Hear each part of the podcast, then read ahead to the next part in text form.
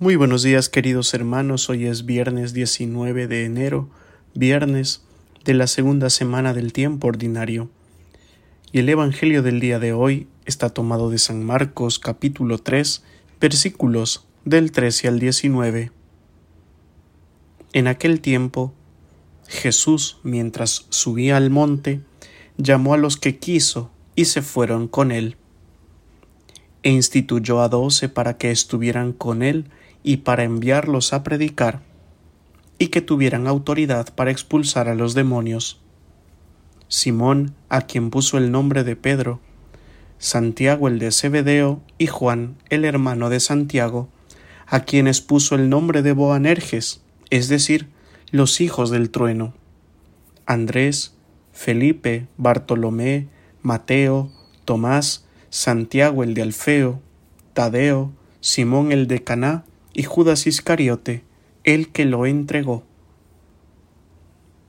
Palabra del Señor. Gloria a ti, Señor Jesús.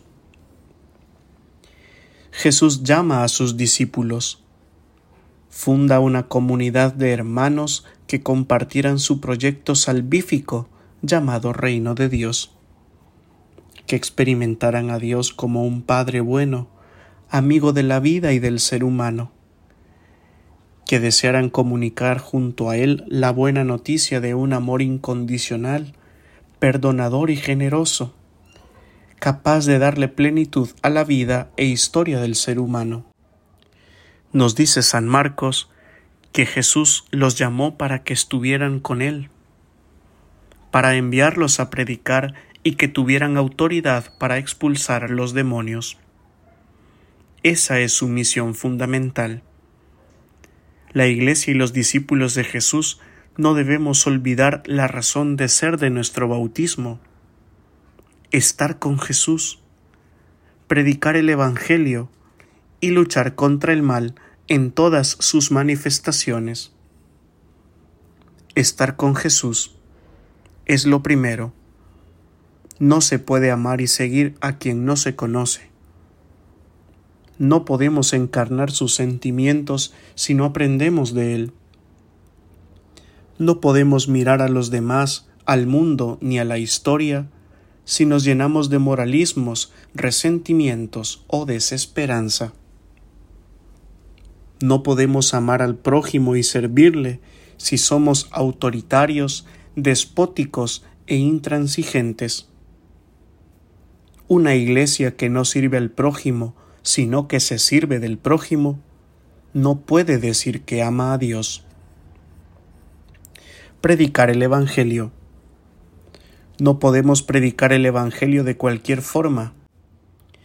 El Evangelio no es una doctrina, ni un discurso moral, ni mucho menos una ideología o un instrumento de condenación.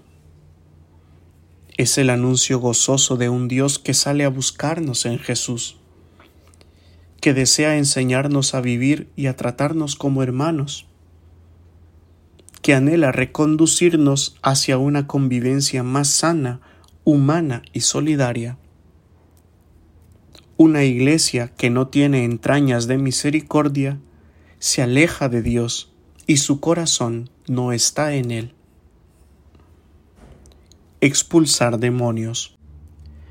No podemos consentir el mal la violencia, la injusticia y la indiferencia. Jesús nos ha enseñado a rebelarnos contra Él, porque nos hace daño, ya que perjudica nuestras relaciones interpersonales y nos hace egoístas, crueles y apáticos al sufrimiento ajeno. El mal y el pecado son incompatibles con Dios una iglesia que no luche contra el mal o no sea capaz de denunciarlo, invitando a la conversión, se vuelve cómplice de él.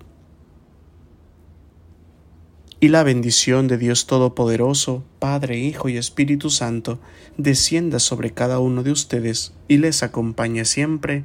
Amén.